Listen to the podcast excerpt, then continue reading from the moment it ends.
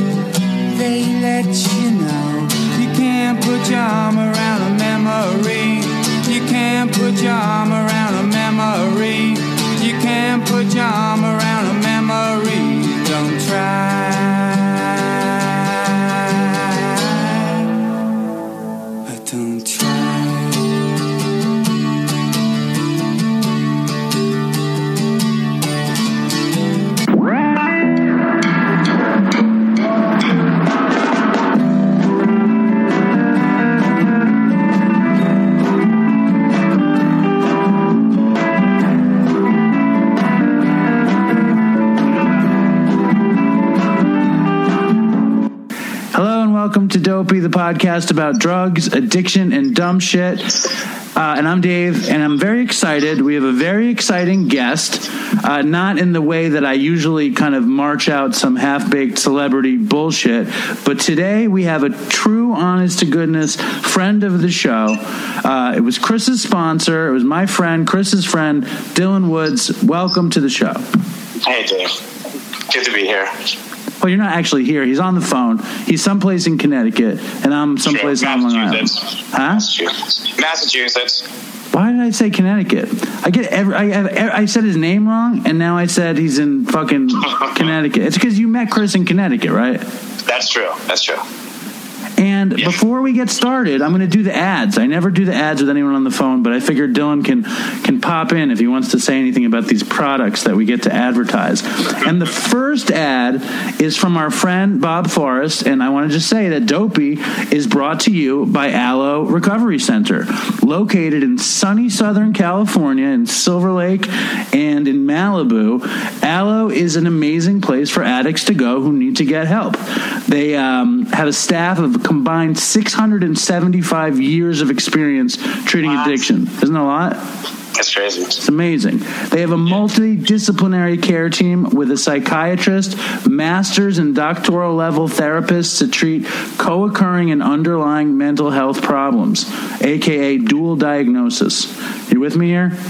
Yeah, man. They use state of the art pharmacology for their detox services, making their clients as comfortable as possible. And that was very important to me when I was all uh, strung out on dope to be as, as medicated as possible when I got to a place, right? Get help. Yeah, thank you. Um, Yeah. And they have these sick amenities, including surfing, horseback riding, uh, your sponsor's favorite, sweat lodges, and the great sound bath meditations. Dylan, That's real. Do you know what a sound bath meditation is? I do, man. Can you please explain it to me? It's like it can be done any number of ways. So it's like actually right before you called me, I was up in my like little meditation room listening to uh, to samurai trap music, which is super similar to sound bath in that you have like a lot of those kind of ancient Asian sounds that like reverberate, and the sound is not supposed to be. It like truly is super healing and calming, and like an awesome meditation support. Samurai trap music is this a real thing? Dude, I discovered this the other night. I was me and this kid were going through YouTube. We found like samurai trap, jihad trap, um, Indian trap, Mumbai trap. Dude, basically any culture of all time now has its own trap thanks to globalization. And it's just incredible. I fucking love it. So love what, it. and and it gives you the same impact of sound bath meditation. You're saying? Well, I say, I mean, a practice sound bell ma- practitioner might argue with that, but I think so, yeah. I think it does. There's like, I think it has to do with intention and some type of environment and community. And yeah, dude, sound bath is awesome. Like gong baths also, I've done those where just like you're surrounded by these gongs. A bunch of people like hitting the gong. Yeah, it's really cool. Well, anyway, the, the the most important thing to know about Aloe is that they treat their clients with respect. Which, as a clinician, you know that's the most important thing, right? Yeah, man. fucking aloe. Like what Bob Forrest told me was that he went to a million treatment centers and he was never treated the way he would have liked to have been treated. So him and his buddy Evan and their buddy Bob got their shit together and created their own treatment where they treat people really well. And uh, I have a friend who's over there and he said uh, they treated him really good. He said my ads were very legitimate, so I feel good about that. Hell yeah. Yeah, and then even even more excitingly, our new sponsor. Now, if you were going to sponsor um, a show about drug addiction, what would you be? Like, like what, do you, I be? Yeah, what do you think the most obvious sponsor for drug addicts in recovery is? Drug addicts in recovery. Red Bull, Monster. No, I don't have money like that. I'm gonna I'm gonna stop you. I'm gonna stop you right now. It's uh coffee, just coffee. Ah, fair. Yeah, it's the old old school version of Monster. It's coffee. It's true. It's Um, my drug of choice. There you go. You know, I just it's nine thirty eight at night, and I just had a cup of coffee, which I never do before I do dopey. But I wanted to really bring it for you, Dylan. So, so I had a cup of Just Coffee, which was delicious. I like the dark roast, just so you know. Just Coffee Cooperative is a worker-owned coffee roaster dedicated to creating and expanding a model of trade based on transparency, human dignity, and environmental sustainability. They build long-term relationships with small-scale coffee growers to bring you a truly incredible cup of coffee. They they practice justice from the grounds up. Get it? Because it's Oh, dude, yeah, yeah. yeah, it's a delicious pun. Um, their website is justcoffee.com. I'm sorry, justcoffee.coop. Uh, and if you enter the coupon code DopeyPod or justcoffee.coop slash discount slash DopeyPod, you can get 30% off of all your coffee. Now, if you're a big fucking coffee drinker and a big dopey fan, you should do this. You should go to justcoffee.coop slash discount slash dopeypod because Just Coffee uh, sponsors the show. So support them and drink coffee. And their coffee's really good, Dylan, just so you know. I believe it, man. They sent me Right. they sent me some nice coffee. And uh, maybe if you come to Long Island, I'll give you a cup of coffee. I should, man. Yeah, it'd be great. But anyway, those are the ads. Isn't that impressive? Dude, honestly, like, I'm not kidding. That's super impressive. Good for you. Thank you. Um, Yeah. I want to say, you know, Chris and I recorded Dopey for almost three years before he overdosed. And, and anybody who's not uh, familiar, you know, there's people that listen to the show that never heard Chris on the show now, Yeah. uh, which is just weird. But I, I just want to bring everybody up to speed on what the hell this is, which is I met Chris in rehab, and um, years later we decided to do a podcast about the dumbest things we did using, which became kind of a podcast about recovery. Um, and we did it for years, and uh, and Chris had a you know Chris was sober for a little bit longer than I was. He was uh, I think he almost had he had just about four years when he wound up relapsing and overdosing, and um, and I met Dylan on the phone, and I heard so many things about you. Um, it just chokes me up to even talk about it. That um, that like I always wanted to get you on the show. I don't know why you didn't come on the show when Chris was alive, though. You came once. I, did- I did a little bit. Yeah, I called in once. You called him once, but I wonder, like, did you not want to do the show, or do you think Chris didn't want to have you on the show because he felt like you dwarf his his drug stories? What do you think it was? no, not at all. I don't know, man. I think like so he did. I know he was proud of it for sure, and I know he really loved it. He never like tried to pull anyone onto it though, ever. Not me at least. Um, and I don't even really remember him talking about it too much up here. Although at the same time, if he did talk about it, he was super pumped on it. The funniest Um, thing about Chris with Dopey was that I would I would tell people that Dopey was going to get big, and I would talk about it, but I would never tell anyone to listen to it. I would say don't listen to it, and Chris would would like get his family to listen to it. He would get everyone in Great Barrington to write reviews in the beginning, like he was obsessed with getting reviews, you know. Um, and what he always said about you was. Ah, what he always said was he couldn't respect anybody that didn't have his kind of like crazy story when it came to using, which was that he was like a terrible alcoholic, plus he was addicted to heroin, plus he had IV coke, and uh, he wouldn't respect anybody in recovery that didn't have those things. And then you came along, and you had all those things. Yeah, that was my. That- So I mean, thankfully he matured out of that like opinion of kind of only listening to people with a evil or worse story than his. But no, for sure, man. When we first met, we like.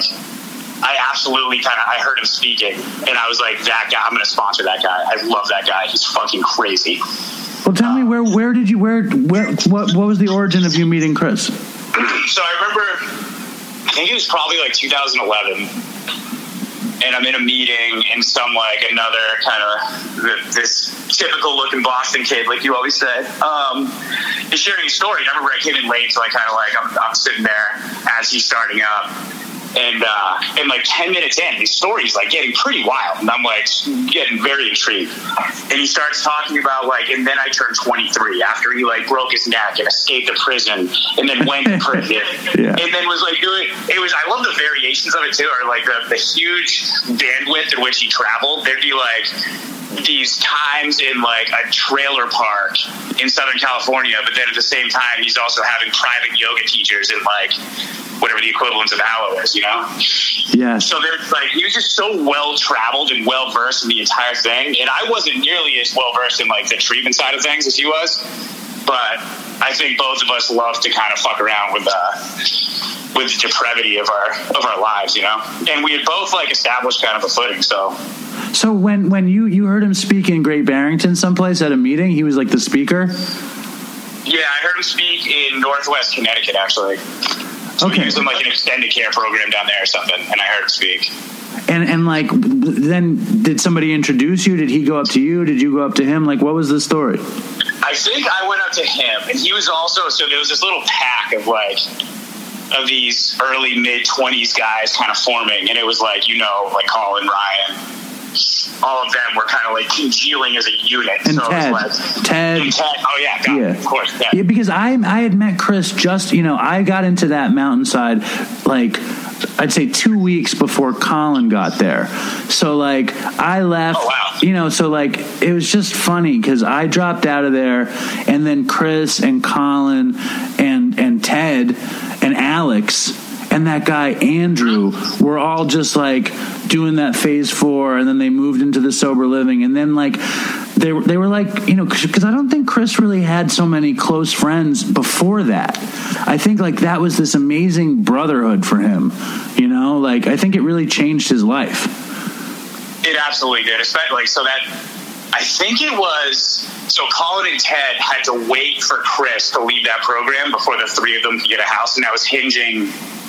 I'm pretty sure if I remember, like on Chris's parents, okay, that like Ted and Colin were safe enough to move in with. I mean, they'd seen such like such failures. Right. Um, and so then the three of them moved in together, and that was like just this. That's about when I started sponsoring him. So probably like his like eight to ten months period.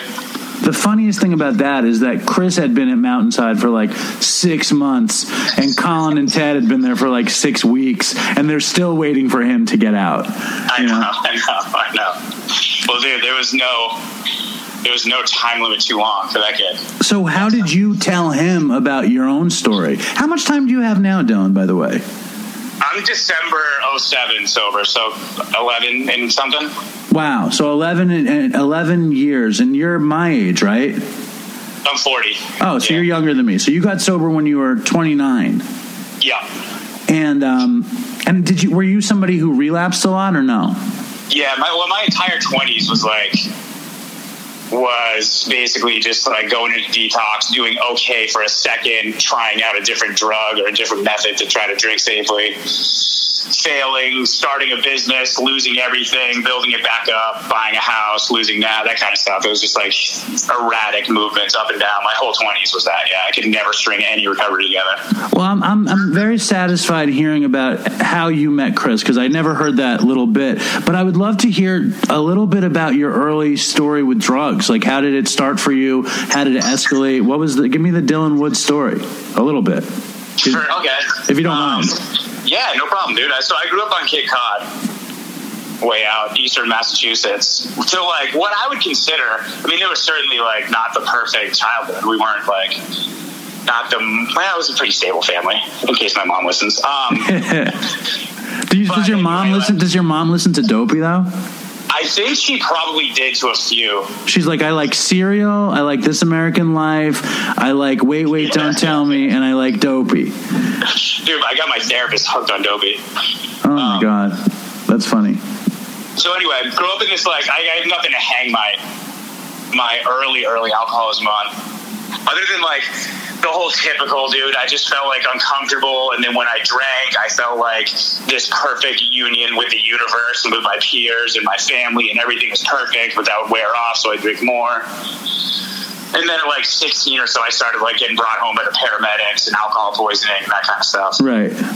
um, I suppose if we're, so the, the the abridged version is like so my summer of between junior and senior year I got this car accident um, where I was driving to my buddy's house and this kid ran out in front of me and then I hit him with the car and he died Oh my god. yeah so uh, How old were you when that happened? 16 Oh my god. So Yeah. you were 16 and you were drunk? Nope I wasn't Oh my god. I was so it was just like the most unfortunate event, and I knew the family, and they were like close friends of my friend who lived on that street. Holy cow. Did you know the guy? Um, How old was the guy who died? Eleven. Oh my Yeah. god.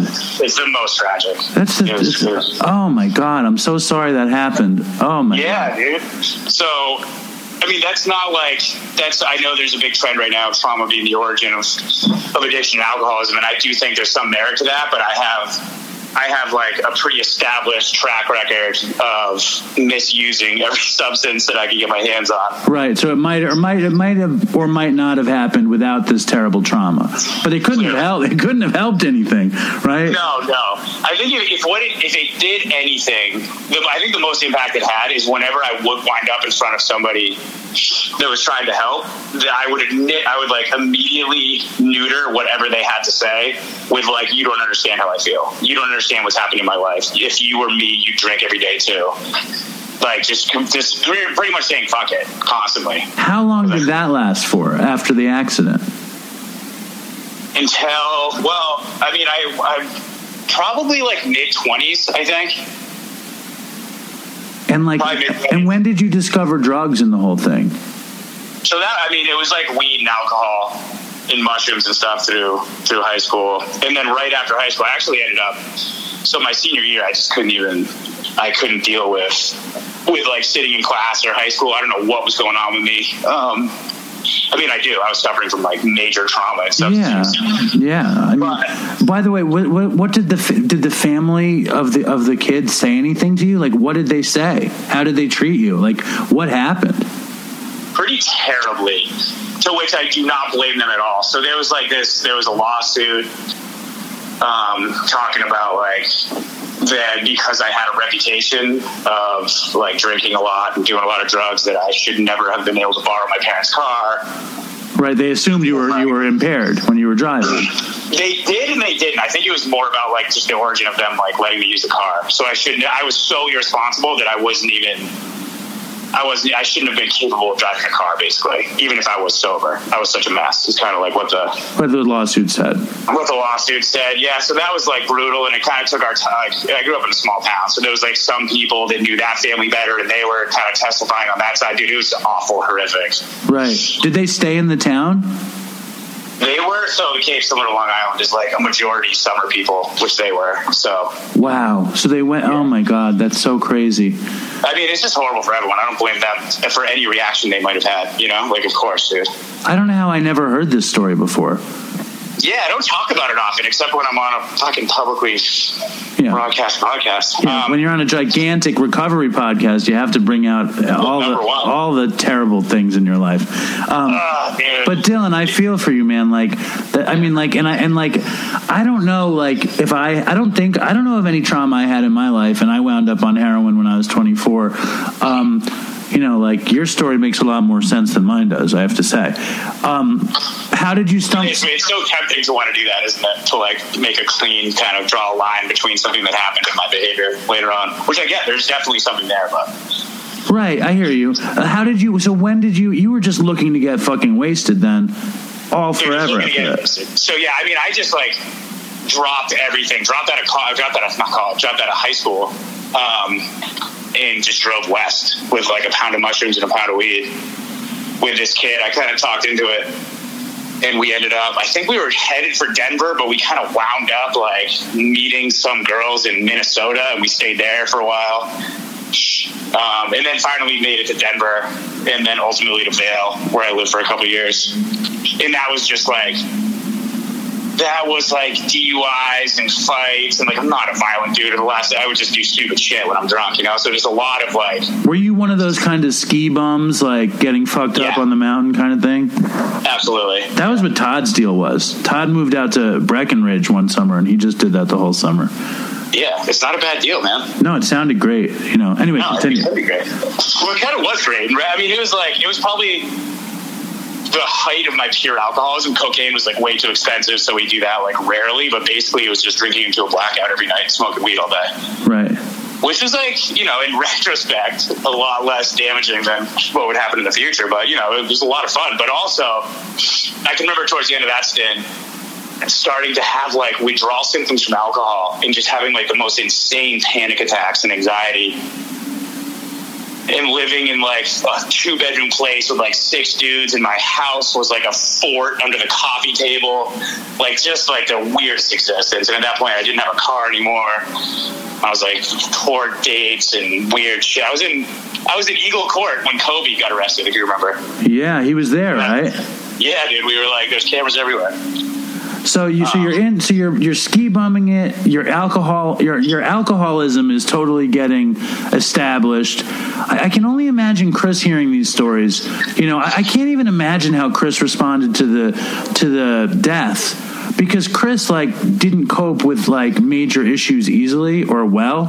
Um, and I can't even imagine like like I don't know. Like I would assume he would tell me that story about you as like a defining moment you know Right. but he left that out instead he would always compare himself to you uh, and, it, and it just seems like not the story now that I'm hearing your story which is interesting to me because you know what I mean like I kind of expected to hear a more similar story to his but that's just funny you know it is what it is Yeah, no, for sure. And in some ways it is, in a lot of ways it's totally different. Like I pretty much just, I mean, I would go home back to the Cape. I mean, it's a pretty good life living in Vail in the winter, and then I go to Cape Cod in the summer.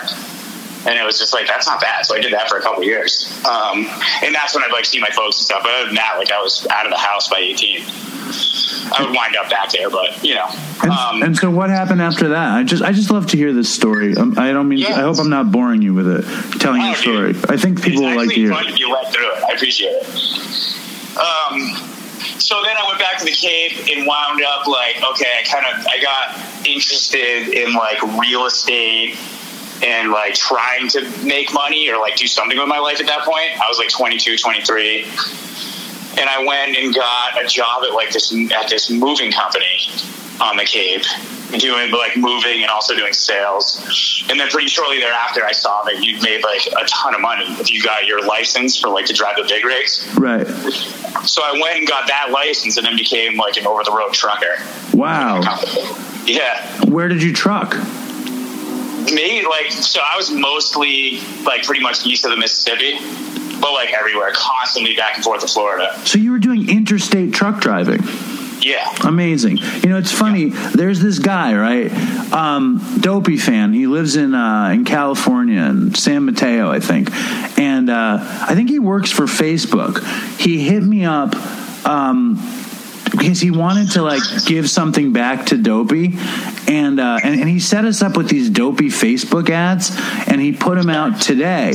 But when we were trying to figure out the audience, uh, and there's something that Chris and I used to try to figure out, like what do you have to be interested in to like Dopey kind of thing. And one thing that Chris always wanted to put in the description was truck drivers. Chris always assumed that truck drivers would love the show. Uh, because they're driving and getting fucked up. Um, how how long were you a truck driver, Dylan? So I did that from like tw- for that company from like 23 to 25. Right. Um, is that how? I can't remember exactly how it went. There was also a winter in there when I moved back to Colorado and wound up getting another DUI. And then this was the worst, dude. I went, I so I got a DUI in Colorado, came back, and that company was like, okay, like you're valuable assets, so we'll pay for you to fight that DUI and get it taken care of, resolved. We do that, and then three days later, I get in a fight in a strip club and get another DUI. Um, it was just like that kind of shit over and over, like build it up and then crash it. You're going super hard, you know. I hear Going you. super hard. And um, when did you stumble into the harder, harder, harder drugs? Well, so right about so as I wound out, like as I left that company, or I can't even remember if I got fired or quit or whatever it was. I moved out to Phoenix, and that was kind of like so. I, when I lived in Phoenix, Scottsdale, that was like the absolute bottom of my alcoholic use. I was with like all these dudes who were like super Jersey Shore, like it was just gym tan laundry clubs in Scottsdale, and that wasn't really my thing. But I kind of just went. I, you can get blackout drunk every night, so I did it. Right. Um, and then, and then one, I was like, I guess I was like 25 at that point, 24, 25, I can't remember. But so I got alcoholic hepatitis basically, to where my liver was bleeding into my abdomen. Um, and like the, my, so my side was like all purple. I feel like I heard this story. I think you told this story on Dopey years and years ago. Um, Yeah, I did. um, and so, so you you drank yourself fucking so sick that your inside showed on the outside. That's right. Amazing. And so then I went like that crew kind of, I think I freaked those people out because they were like, they went hard, but nothing like that. I mean, I was like, they would all go to Vegas for three days and I would just sit there and just drink bottle after bottle. Sometime at that period, I became, once I started to really get drunk, I could not stop. Like nothing would stop me. Right. So I was losing jobs. At that point, I'm like running a piano moving company.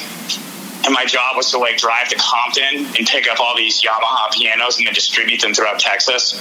And you were running the whole thing, and you couldn't stop drinking, and you couldn't stop driving. Yeah, dude, it was the worst. Because that's be once you kind of choose to be a driver, that's like what your thing is, dude. You know what I mean? So I'd be going through DTs, driving from Phoenix to LA, just like with no AC in this stupid fucking truck, and just like sweating and like hallucinating and hearing voices. And then getting there, getting a hotel, getting blackout drunk, and then waking up super early, feeling like shit, and then doing it all over. It was just awful, awful period. Through all that time, were you haunted by the accident? Like, did, I don't. or did you suppress it? Like, do you remember? I definitely had like nightmares, and I but I think I did a really good job of suppressing it. So it wasn't a conscious. I need to be blackout drunk not to think about this trauma.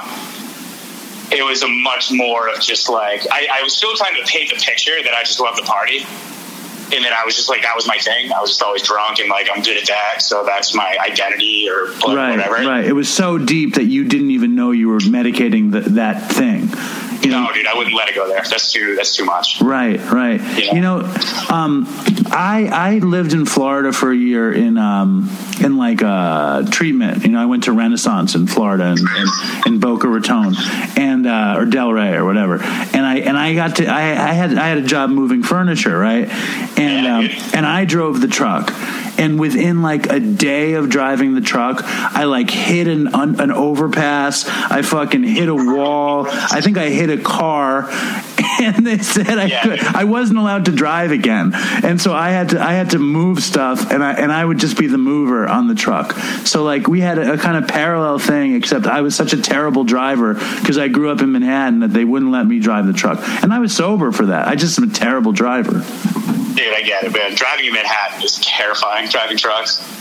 Oh man, I, I I had to drive a truck once in Los Angeles. I moved to Los Angeles and I actually moved in with Todd and I got a job as a PA and I had to drive one of those tractor trailers from Hollywood uh, to like Burbank at the top of the hill and I, I was high on crystal meth driving this ridiculous truck. I think I was I think I was calling Todd just telling him how scared I was and that I shouldn't be driving this truck and like I would be driving and be like I shouldn't be doing this I shouldn't be doing this and it would be just just terrifying uh, stuff that was like I never should have driven professionally but it sounds like you were a good driver you you seem like the kind of person that, that could handle being a professional driver I, I mean, I, yeah. I mean, I was, I did it a lot. I was good at it. Also, so towards the end, it got scary as I would be like driving the thing, coming out of a blackout, and be in DC, going like 25 miles an hour, straddling the white line.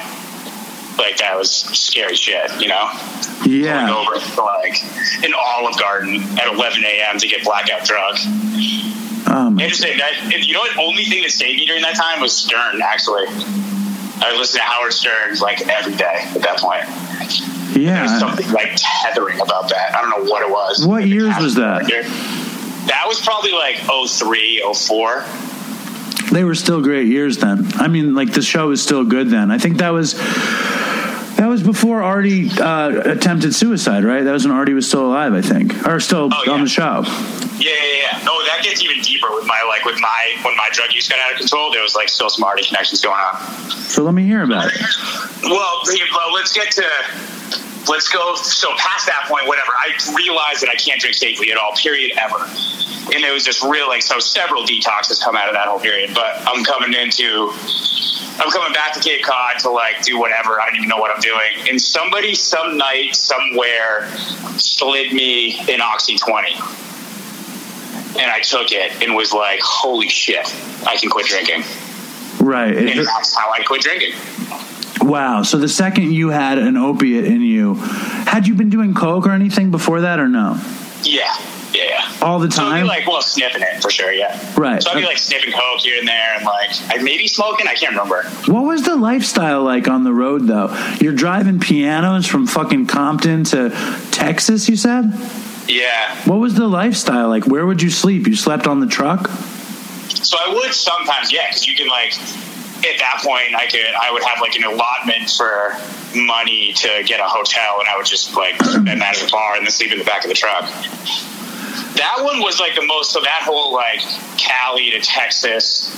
That was the tamest road life I ever had. The other ones, so like that first one I mentioned with you, um, I would hire this kid who was like the only kid that might that like fits right in the the me and Chris category. My other childhood friend Chris, I would bring him on the road with me, and we just like that was really fun. So we just be blackout drunk in Atlanta, work for twenty hours, and then go get like blackout drunk in Nashville, and then work again, and like we were just traveling and having a blast. You can do that when you're 22, you know. Right. So that lifestyle road was actually really, really fun. It was super short lived, but it was unsustainable. But it was really fun while it lasted. It was the innocence of adventure and the the joy of getting fucked up before the consequences come. Dude, totally. And to be like 22 in my first job, that like my boss doesn't know where I am or doesn't care where I am. I'm totally self sufficient, autonomous, and like You're making I'm money, you're free. Yeah. No, I got you. incredible. Yeah. I got It was, you. it was it was a cool time. So- but that, so me, me and that kid later would have like some darker stories. But Where were you when they they slipped you the oxy? I think I was just at like some house party, and some girl gave it to me. Okay. And then I remember calling her. The, I think I, I don't think I got sick, but I think I got super fucked up in a really good way. I'd taken it before. I'd taken like Vicodin and perks and like kind of just like whatever anybody had around. I take them sometimes.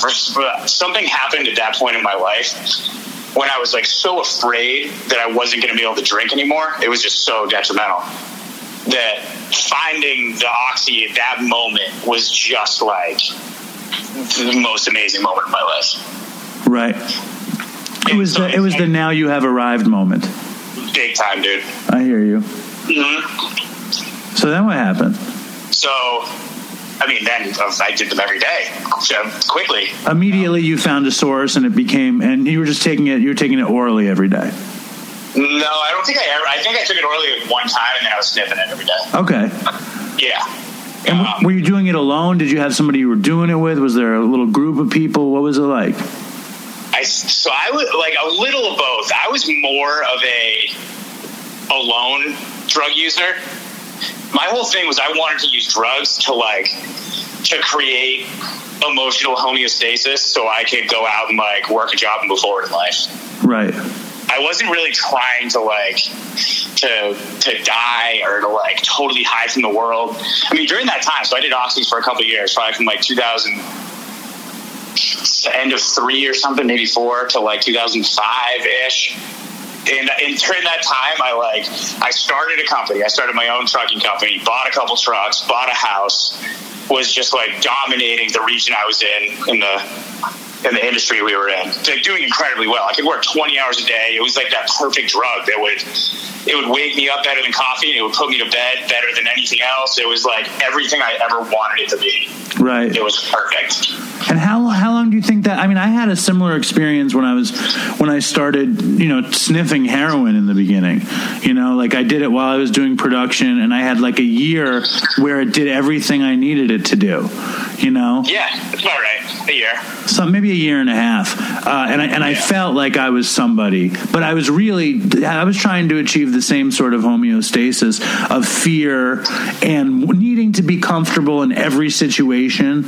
You know, like Yeah, yeah, yeah. you know, like really wanting that. Um, and when did you? When did you? When was the first time you think you didn't have it? Oh, dude. So I was on a trip down to I think Jacksonville working, and I got down there and I was like, I just don't feel right. Like, what's going on? Like, I'm totally clueless about the sickness. And then I called this kid, and he's like, Yeah, man, you're you're dope sick. And I was like pissed, but also totally one track mind. Like, all right, well, I guess, I guess what you do is just do it constantly. So I remember like. I had to deliver some hot tub in like South Florida, and I dropped that off and just drove straight back 26 hours to the Cape, and got my dude at like 4 a.m. Right, and you're and you're like sick behind the wheel, kind of thing. Dude, the worst. Yeah, man. I'm taking. I don't know if you remember those old like yellow jackets and like weird over-the-counter stimulants in the early 2000s. Yeah, I mean, we we just did this. Uh, the only one I did like that was ephedrine in upstate New York. Me and Todd Yeah. would take them constantly, but I'm listening. Yeah, Yeah, so I just did that the whole way back and was like shaking, crying, and just feeling so awful. it's terrible, terrible. But and, and, like, Yeah. but that was the first time you were in, in withdrawal. So that was the first. So like, you were, did you just imagine that the second you sniffed the oxy, you would feel better without ever having experienced that, right? Yeah, so I think I did. I didn't realize. No, I totally had faith in that, hundred percent. Yeah, I- I so mean- it was like that was the goal: not getting help, or not going to treatment, or not any other solution other than like I need more of that right now. And so you fucking you drove across the country, got back to your oxys, and uh, and felt better, got well. Yeah, yeah, and just kind of like continued business as usual, like that wasn't a thing, you know. And then realized I need to be more responsible about how that went down.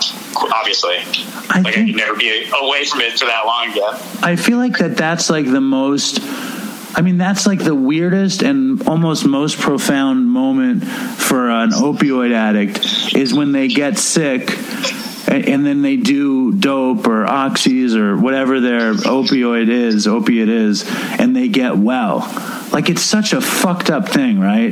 That you can Dude, get so so sick and then you do this thing and you feel so good. Like I remember so many times being so sick and, and needing to cop and like or like being sick at a spot copping and using at the spot and feeling so good on my way home you know like Yeah. it's just such a strange almost like you know like science fiction phenomenon it's just so fucking weird you know Dude, that- how about feeling like almost entirely better just when you get the text that it's going to happen? Oh yeah. What is that about? How odd is that, dude? I don't know, man. I'd be like feeling so sick, and then I get a text. Even if it's going to be an hour from now, that's fine, dude. I can deal with that. And I feel like sixty percent of my symptoms are gone. That is so weird, It's really weird. I, I mean, are there probably studies on that? Are there studies on that?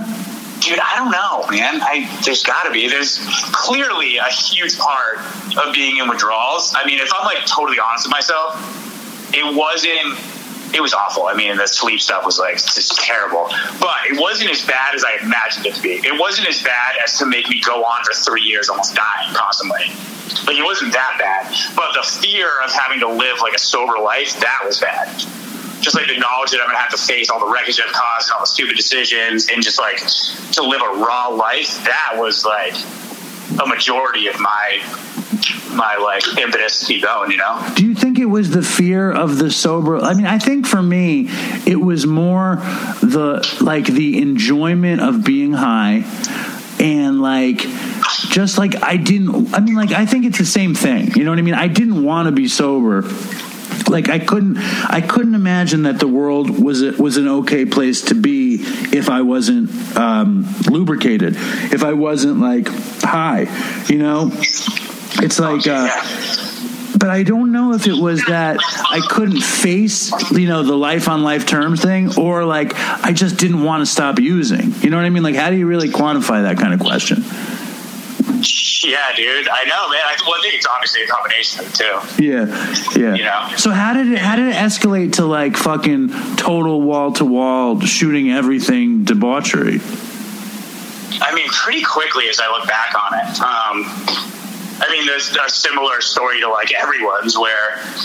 Um, also, while I was in it, I remember getting 80s for like 20 bucks. Like it wasn't a big deal early on, and then oh, I think I was right in the middle of the upswing. So towards the end of it, people were like, "Yeah, dude, I got 180, 100 bucks," and I'm like, "Dude, fuck." Right. It's like, Like, it was just fuck? so, Right. oh, dude, it was impossible.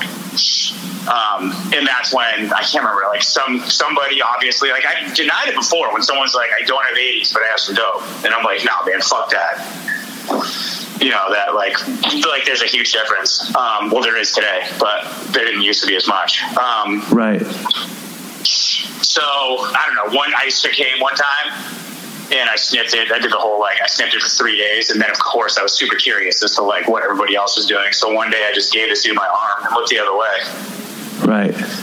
and then that was it. You, it's hard to go back after that. Yeah, yeah, yeah, yeah, yeah. I hear you. I, I did it. I did it in the same way. I think I, I was in treatment. Um, I was in treatment in upstate New York in, in a 28 day place with this guy, and uh, and that guy would have been the most amazing dopey guest. He would tell me stories about like stealing stealing Similac from the supermarket and then uh, and then returning it like in the same hour to get money to cop dope. And he would he would tell me these stories every night, and I would always just think this guy is the most interesting guy I've ever met. Yeah. And um, Yeah, dude. he convinced me to leave treatment and uh, and I was like I have an apartment in Manhattan and uh, and I have money you know? And um, so we left and we went to my apartment and um, and we got dope. And he was like he's like I'm not sniffing it. He was like he was like I'm shooting it. And I was with him and he was like you're a fucking idiot if you if you sniff it. And I was like I, I think I had shot it once before with this woman. And I and I basically overdosed the first time I shot up with this woman, and then the guy shot me up, and I didn't sniff again after that. Um, just because of like money and the effectiveness, and you don't want to lose any of it, and, and you just get so it's you know it just hits you. Dude, totally. I remember knowing that like the rate, the percentages of intranasal versus intravenous, and like realizing that you're saving like X amount of dollars Yeah. by doing it. Yeah, it's prudent. It was very financially responsible. And when and in that point, did you still have your business? Did you have the trucking business? Like when did all that shit start to to phase out? Yeah, I did for like I'd say for about a year. As I was shooting, I still had the business, and of course there was like so many signs. But I kind of took myself from being director of operations and back on the trucks. I was like, I just need to do all the long haul stuff, and I had a business partner at the time. Um, so I was like, you stay here and do this stuff with your family. I'll go on the road and do all of that.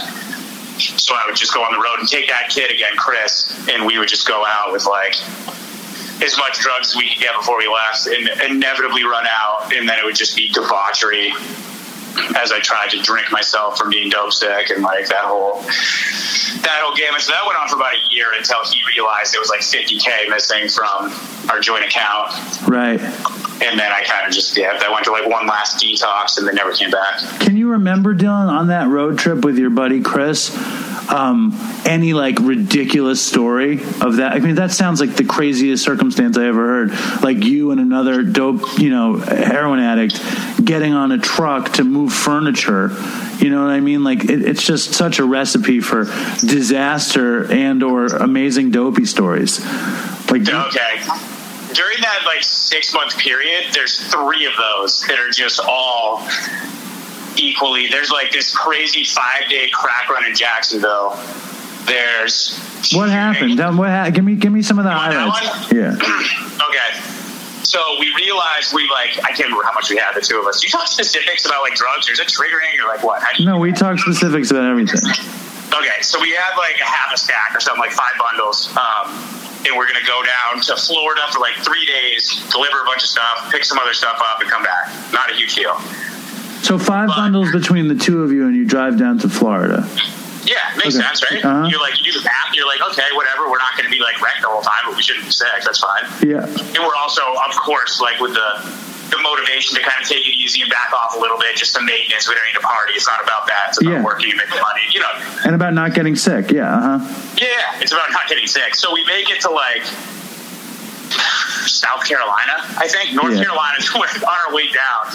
North Carolina is like the last bags we shoot in like a truck stop bathroom or whatever we're fucking doing. And uh and then it becomes like the hunt. So as soon as that last bag's done, it's like, okay, we're clearly not making it. We have like a ton of work to do. How are we gonna get right Wait. So you leave? Where did you drive from? from outside of Boston? So you leave Massachusetts with four bundles for the trip to Florida, and when you get to North Carolina, you're shooting your last bag. Yeah. That's hysterical Yeah. in itself. So what happened? Yeah, because then you know you get kind of lower. and You're like, dude, I've heard there's a ton of dope down south. Like we'll be totally fine. And I'd wait. I've made stuff happen before down there, but it's not easy. And uh, and anyway, so we get to North Carolina, and then we're like, all right, so now it's on. We're going to every city. And, and trying to get dope. And the thing is, down there, by the way, there's like a linguistic barrier to where dope means crack. Right. And so we can, even when you can like we're like, no, we need that like that boy, that like we need that brown, that whatever. Yeah. They'd be like, oh, okay, totally. And then crack is like easier to find, so they bring back crack. That's, You know. yeah. They bring back brown like- crack, right? Dude, what are you gonna do? You're like holding on to this homeless dude's bike so he doesn't fucking like keep your eighteen dollars or whatever it is. So you just like fucking smoke it, and then all of a sudden it becomes a crack run. Right. But like those crack runs where you're starting to get sick, Yeah. dope, it's just like Terrible. Oh, dude. So if you can drink enough and like smoke enough, you can kind of save it off for like 10 minutes at a time, but there's no way that's like a permanent solution. So I'm just like, my buddy Chris is actually way more, was way more into shooting and smoking Coke than I was. And he was like just as happy to like, to, to shoot Coke than he was to shoot dope. So he was kind of like, whatever, man, I'll just shoot crack for the next week. That's fine. And the withdrawal, um, the withdrawal didn't really hit him. dude, he was weird. He didn't. He ended up getting sober like two years after I did, but he until the very end was one of those weird the unicorn of like he could shoot for like three days and then take a couple days off and then not do it and then like he never had a habit until like the very end. That's what Todd was like, except Todd didn't shoot. Todd, Todd would just do like two or three days a week, and then he wouldn't use, and he would just drink bottles of water with lemon in it, and he would just talk shit about my addiction, and he went on like that for twenty years. And I mean, like, you know, it's just crazy. Anyway, so you're on this fucking trip. I, I mean, did you wind up? I mean, in my situation like that, I would figure out a way to get dope or pills. Did you wind up getting them, or did you get sick? What happened? So I got sick, and we wind up like so. We're just getting. I think we get crack in Charleston, South Carolina. We get crack in Savannah, Georgia. Yeah. And then we get to Jacksonville, which I'm like, dude, this is this has to be. We have to be able to get in here. So we kind of just park the truck. We're in this like super seedy motel in the worst part of town. and I was calling my girlfriend. I had like the sweetest, nicest girlfriend at the time. She was like non-drug addict, just like super nice, supportive, like the girl, like an amazing woman. Um, and so I'm talking to her on the phone, like, all right, babe, like, yeah, things are good. I'm just gonna I guess go to bed now. And like as I was just gearing up for a crack run, and uh, and Chris runs in the hotel room with like these three kids from the street, like on him. I can't remember if they had a gun or not, but it was like super aggressive and a lot of yelling, and they were like roughing Chris up and trying to get us to give him money. And my girlfriend's like, "What the fuck is that?" And I just turned my phone off, and then we kind of like talked them down, and ended up just buying a ton of crack. They couldn't get heroin. So we just bought a ton of crack, but they kept leading us on to like, no, dude, I think we got a guy coming through that'll have dope soon, that'll have heroin soon. And so we just kept on going like that, dude. Um, for like five days. And we got separated in the middle of it. And it was like, I came out of a blackout at one point in like an entirely other part of Jacksonville, having pissed myself naked Wow. in this hotel room. And I kind of turn over and like look behind me, and there's this crazy looking dude. I would later realize this this dude named Wolfie Uh. that had just been released from prison that morning. And he was getting a blowjob and smoking crack, and it was like dawn. and I hit myself, and then his like his lady of the night like came over to me and put the stem in my mouth, and I hit that, and she's like trying to snuggle, but I'm like fucking piss myself, just like so gross. I stagger into the bathroom, and I'm just looking at myself in the mirror, like, dude, what? I have no clothes. I have no idea where I am. I have no cell phone. I have no money. I have. I did have a credit card still in my piss laden shorts Oh my god. um, that apparently I had used to buy like this entire homeless crew rooms for rooms at the hotel we were in. So you bought like a wing of the hotel for this homeless crack smoking crew. Yeah, That's amazing. yeah. And then so then Wolfie Wolf, I can't remember his name. Chris would remember. He was just like this. This dude was so fucking crazy. He pulled a gun on me in the middle of I ninety five, and. uh but anyway, he's going around. He's like, dude, we got, I got heroin over here, but it would just be more crack dealers everywhere we went, dude. Just the craziest crack run. And I'm like pounding beers and vodka in between as we're about to supposed to get it. I lost my buddy Chris for like a couple days. Meanwhile, my girlfriend and my boss and the customers were supposed to be working for. I have no idea where I am. And so like all that anxiety is just eating on me. And every time I take a hit, it's like three seconds of decent, I guess, forgetting. But then you're like instantly drawn back into like how bad you're fucking your life up. It was just miserable. So then I, whatever, I finally get Wolfie to bring me back. Um, Bring you back where though? To, to the hotel, to the original hotel where Chris had been waiting for me for days now. Right. And what was he up to? He was shooting coke by himself.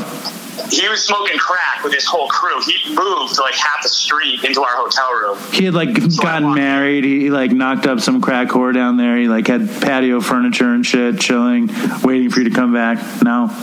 Dude, basically, he was like, he was also dealing with my girlfriend calling the hotel room constantly, and he couldn't move because he didn't have a credit card. So he was just like there with the phone unplugged, with like six or seven homeless people. How, wait, how old out. were you? How old were you at the time? 26, 27? And the homeless crew was mostly, you know, how old were they? Mostly older, same, you know, just a bunch of like fucking ragged, crusty, sort of punky Yeah. types. Yeah, like 40 to 50, probably. Right. Amazing. So you guys were like Yeah. the golden children for these people Yeah. that came with all this money, that could float all this crack. Oh my God. And did you ever wind up finding dope on this adventure? Not on the dude. I don't think I did. That one, the last, our last attempt, we finally had like gotten the go from my boy Blue and Black, these two dudes who were going to take me over to this place. And as soon as we pull out of the motel, we get pulled over. Um, we get yanked out, and they're like looking at me. Like back then, I was like lifting a lot, and I had like a short haircut. I probably looked like quasi-military. Right. And they're like, dude, what are you doing here? And they put me in the back of the car anyway. Dude, while I was in the back of the cop car, the, my dude Blue, who I just met, stole my wallet out of my pants. So they put us in the wa- they put us in the cop car and they take us out to search us again. And they're like, "Why do you have his wallet?" And I'm like, "Yeah, dude, Blue, what the fuck? Why do you have my wallet?" And he's like, "All right, man, yeah." And Oh this is my like God. Classic institutional racism. He, he arrested those two dudes and just told me to get the fuck out of there. Um, Well, maybe if Blue hadn't tried, if stolen your wallet while in custody, he wouldn't have gone. You know, that's it, it that might have been the thing that got you released. It might have been, dude. It might have been. That's fucking crazy. So do you So, remember? and So what happened next? So then I think like I gave this dude my credit card, like in the middle, like in the, at dawn. He was gonna go. You know that scam where like not scam, whatever, where you stand by the pump and you Yeah. offer to pay people, Yeah. pay, for the gas, Sure. you the cash. Yeah. yeah. So he was gonna go do that for a couple hours and then get some more crack. Um, but he took off. So then it was like no more card, no more anything, and I think we just like soldiered on, dead, like so dope sick and strung out, and we just like made those deliveries. And So, then, so through all this, you have a truck full of furniture. yeah, dude, with customers, they were like, "Where's my shit? We just moved down here. We're staying in a hotel, waiting for our daughter's clothes." Yeah. This could be like the greatest drug addict road movie ever. You know, Oh, like dude, there's like ones that are worse than that, and more depraved. Well, like, I, I think I can only handle the one right now, but maybe. Yeah. I, I mean, I think only you could only handle telling the one. I've, that's like fucking a really, really wall to wall dopey story. And like, yeah, it was. It, yeah, yeah. See, I and whenever I was in a situation like that, I couldn't handle. Uh, I couldn't handle coke without dope. I just couldn't handle it. You know, um, I think I, I always figured out a way to get dope, and I wouldn't even want to do the coke because I would be in, it'd just be too nasty for me. You know, I, I just couldn't handle the chemistry of it. Dude, me neither. I was not handling it, but it was the only option. Yeah, it's so funny. You know what I mean? It's like, Yeah. no, it's just like, dude, I would run into the bathroom every time and just to look at my eyes and my pupils and just to like, just almost like marinating in how much I hated myself. Right. You know what I mean? There was no, no crack run ever had any glamour in it. Some like smoking, some good coke have like a couple decent hours, but like, dude, that was just like the saddest, sickest time. Right. Right. It's hilarious now. So thank God that kid's sober. We like joke about it all the time. It is hilarious and it is equally tragic because you know there's like a million people out there right now doing that and you don't know how many people are going to make it back. You know, like how long did it take you to to go from that to like day 1? That so there's another like that was when I had everything going still. So there was like a couple more of those type of things where like I think the last truck road I ended up injuring my ankle while I was shooting and got this like really crazy infection where they my dad came over and he's like, dude, you have a fever of 106 and you rushed me to the to the ER and they had to put like a PICC line into my heart to give me antibiotics because it was like whatever so shady and that was kind of that was like the beginning of the end Right. and then What was the infection from? The, I don't even know, man. I mean, I was not careful with like what I used for water, Right. For sure, like spit or like pond water or like an old fucking coke. Like So you were one of these people. That was one of the funniest things for me with Chris was that he would talk about that when he didn't have water, that he would spit in his hand and try to draw it up. Yeah, dude. And you did that too, Yeah, and it worked. yeah, yeah, All right. yeah. Okay, so you So, get so you- I imagine it's not like isn't there something legend about like how our mouths are like the dirtiest thing ever? yeah, yeah. Isn't that like like? So anyway, I had like sprained my ankle, so there's a bunch of swelling, meaning probably blood flow wasn't super good. I probably shot something and introduced some weird something into my body, and I didn't even take care. It was like a pretty. I tore a ligament. It was like a pretty pretty bad sprain, but I remember just duct taping a shingle to it and like going about my life. Wow. Um, and then my ankle actually started to like got so swollen, the skin started to like crack, and then I went into this into Boston Medical for a couple weeks where they did the surgery with the PICC line. What is a PICC line? A PICC line is like a uh, they use it for a constant delivery system for antibiotics or anything else, like basically to your heart. So the big thing with osteomyelitis is that it can infect the heart, and then at that point you're like it's not good. I'm not sure if it's like a death sentence, but it's not good at all. So the idea is like four times a day, you have to like screw this thing onto your bionic vein and then inject antibiotics and like in some kind of like sterile water or something to like push it through, Wow. which you can mix heroin into. Is that what you did? Yeah, yeah. So you were you adding the dope to the to the IV bag or whatever? Yeah, so I'd, I'd like to the antibiotics. So I'd add coke and dope to the antibiotics and You know- then shoot it. We just had a dude on the show tell a similar story about that. What would it drip? Would it drip in from the bag into your heart, or you would shoot it?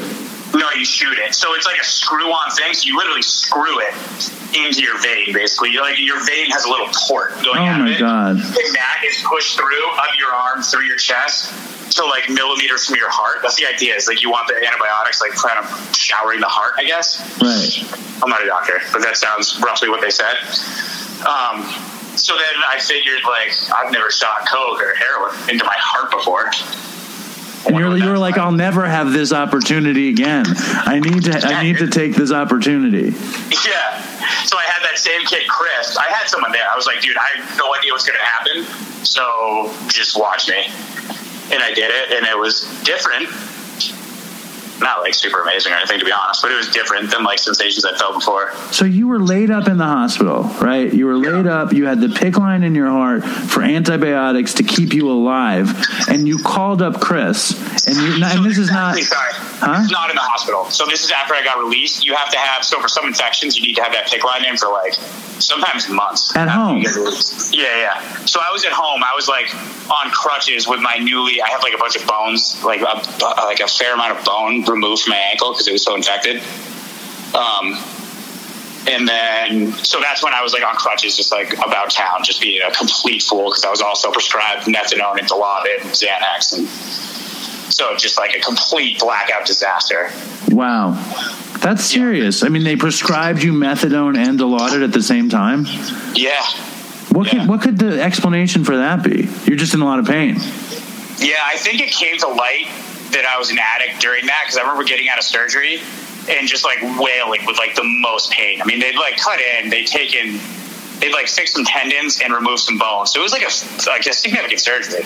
Probably not the most painful, but it like hurt a lot. And like because I'd been using so much painkillers and heroin that whatever they gave me wasn't working At all. So they quickly, yeah, and I had like track marks, dude, and I was like, I just looked fucked up, you know. So I think they deduced that I was a heroin addict. They had a social worker talk to me like five minutes, but then I think they were actually pretty kind in my. I mean, I don't know if kind's the right word, but they kind of took that into account. They were sympathetic and they prescribed They you sympathetic. Yeah, either that or like we don't ever want to hear this kid call us again. So here's some ton of drugs. Get out of here. No, I think that's an interesting thing with uh, the medical community, and I think it probably changed, but I'm not even sure. I, I remember, like, if I, I had this crazy, crazy seizure, and I, like, you know, I was very close to death, and the cops had to come take me out of the house. And when I woke up in the hospital, I told them I was an addict, and they immediately prescribed me methadone and uh, and and benzos because I was in benzo withdrawal. Um, and I think that that happened a bunch of times to me in in like in a hospital situation. They don't they don't like are they're not like you have to get clean. They like want to make sure you don't go into withdrawal. Absolutely. Yeah, totally. You're a huge pain in the ass. And I mean, benzo withdrawal is super dangerous. So I know. you can't play with that. I, I had seizures all over the place from benzo withdrawal. Everywhere I would have, I had seizures everywhere. Um, Dude, I didn't get into benzos. Wasn't my thing. Fucking I, I have to say like you know i was like i'd say pot was my favorite drug in the end like just as as an identity drug. And heroin obviously like i was uh completely addicted to. And you know I loved how heroin made me feel, and then I loved all you know the aspects of heroin, you know the ritual and the shit and everything. Um, until I fucking didn't need it and hated it, but was still totally addicted to it. But with benzos, I was such a, a fucking neurotic person that benzos was like the most obvious drug for my brain. It just fit me like a glove, you know, like. Yeah, uh, and and you know I, I wish it hadn't because benzos make you slow and fat and stupid and you get I got so addicted to them you know Yeah, dude. Just, they make you so oblivious, which I guess is what you were going for. But like oblivious in a way I didn't like. oh I, I I really really really liked it and I also would Don't get me wrong. Uh, yeah, I, I always had a bottle with me. right but it wasn't like somewhere hidden as like an, as a parachute, but I remember, um, and this is a fucked up story. Um, when when my when Linda, my partner, was pregnant, uh, and, and she was like near giving birth. I would call Todd and send him. He he had found a Xanax dealer named Phoenix in Union Square. And I would send Todd to score Xanax for me while I was at the hospital with Linda Oh, dude. until until Todd was like, "I'm not going." So I remember going out in the snow to find Phoenix, who was this like character, this old black guy who who just always had Xanax and uh, always had something nasty to say. But like you know how that is. Like the the ca- I wish like I could meet these people sober and kind of make sense of their story. But when you Yeah. need them so badly, you have no idea what their story is. Um, anyway i want to know how like because now you're like a spiritually sound helpful person like a leader in your community. You work in treatment. You have people working for you. You obviously sponsor people. Like what was the what was the turning point So I guess the following year to what we've been talking about, a couple like a couple just even worse, horrific stories. We'll say for another day. Go down. I wind up going to treatment. In North what was the what was the worst one what was the worst one the like? It's a tie probably between escaping a psych ward in Daytona Beach and driving from Boston to Arizona with that PICC line in, just drinking and doing methadone the entire way and trying to like break into hospitals and then eventually just doing a ton of Percocet fives and cocaine to where my body started to like shut down. did you break into any hospitals No, no. I just kept going into like every. I keep pulling off hospital, keep pulling off exits where there might be a hospital, and I would just like be milling around and like talking to people about like, is this a place that would prescribe? Just like constantly casing everything and like on the hunt for methadone. Right When I ran out, I ran out like Louisiana, or not Louisiana, like Oklahoma or something. Yeah, save save the, the best one because we'll do it again. Yeah. like you're, you're, I have to say, Dylan, you know, it's been a little while since we've had anything like this on the show. So just, I know that you're probably feeling weird about it, but just know that you're doing a service to the Dopey Nation. The Dopey Nation needs real dopey stories, and this is, you know, you're delivering. But now I want to get to the part where you have some, uh, you know, some some positive fucking, you know, uh, transformation or something. Good. All right, all right. I'm proud to be proud to be part of the nation. Um, so more failed attempts at treatment. I finally did like an actual inpatient treatment. Thought I had it licked. Relapsed again. Overdose, psych ward, felony arrest, all kind of crazy shit. Right. Um, and then in 2007, towards the end of it, I overdosed one last time. Went into that treatment center again. I had no money, but that guy let me in. Tim, fucking fuck it, Tim. Tim let me in if I would work like manual labor every day. That was like my penance or like my payment. So I'd be like shoveling snow. Was it that Mountainside? yeah. Holy shit. The funniest Yeah. thing is like when Tim comes on Dopey, you're like, tell me the worst thing you did. He's like, well, I drank a lot and took mushrooms by the fire. You know, it's like your story is like, oh my God. It's so funny, right? Dude, I know. Well, I got like seven years on him as far as like he got sober so young. I know. And he's the, And then and, he's and got some like he was like a, a crack guy too. He, I think he's got some stowed away. He, yeah, he um, didn't want to, he didn't want to bring it then. You know, it's funny. No, yeah, wow, it's interesting. He's all um, grandmother ayahuasca and adventure shit. You're all, it's funny. I love that. Yeah, we're different. So he, he takes you into Mountainside. He So he says, me in. yeah. And the whole thing was like he'll take me in for as long as it takes for me to get into like a local sober house, which was like twelve or thirteen days. Well, how did you get there in the first place? Like, what was the, how did you find out about it? Um, Mountainside? Yeah.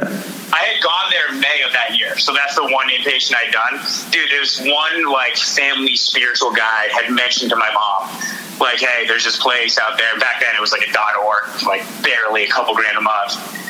Um, and so I went there, but I, I just didn't take it seriously. As I said, like I, I didn't understand powerlessness. I didn't understand any higher power concept.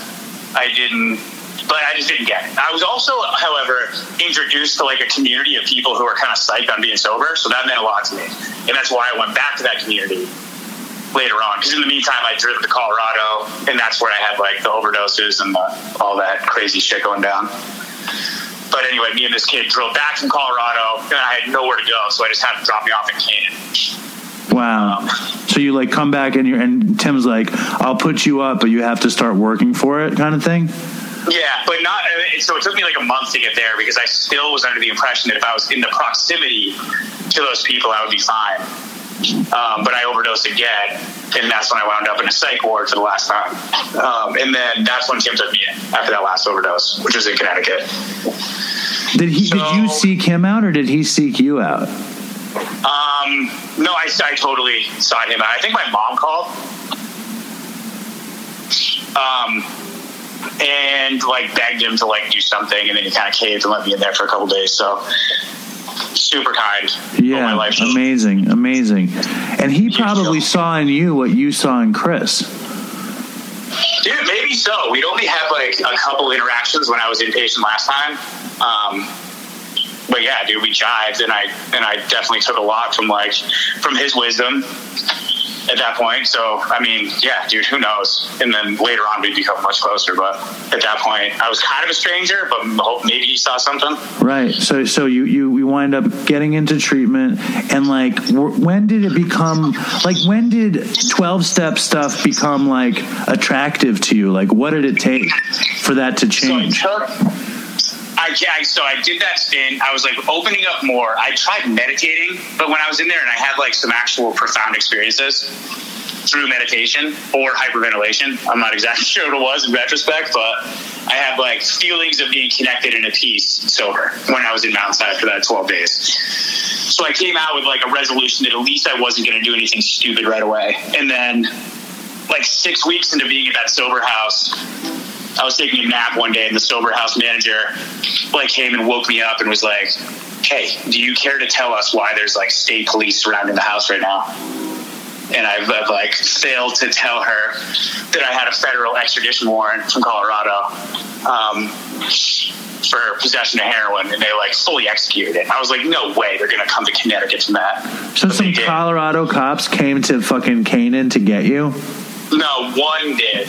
One, and then like they used a bunch of Connecticut police. Wow. I mean that could be another movie. The road trip of the cop from Colorado to go to Connecticut. Oh my god, dude! That's yeah. funny. So they take you back?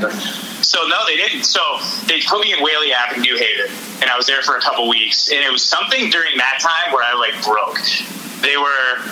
I mean, you don't get like to see anybody. I had no support. I had a public defender who saw me like one time and was like, "Yeah, you're facing like a lot of jail time." I had overdosed in Vail, and in Colorado, they can apparently at a time they can just take your blood, and then if there was heroin present in your blood, that's considered possession.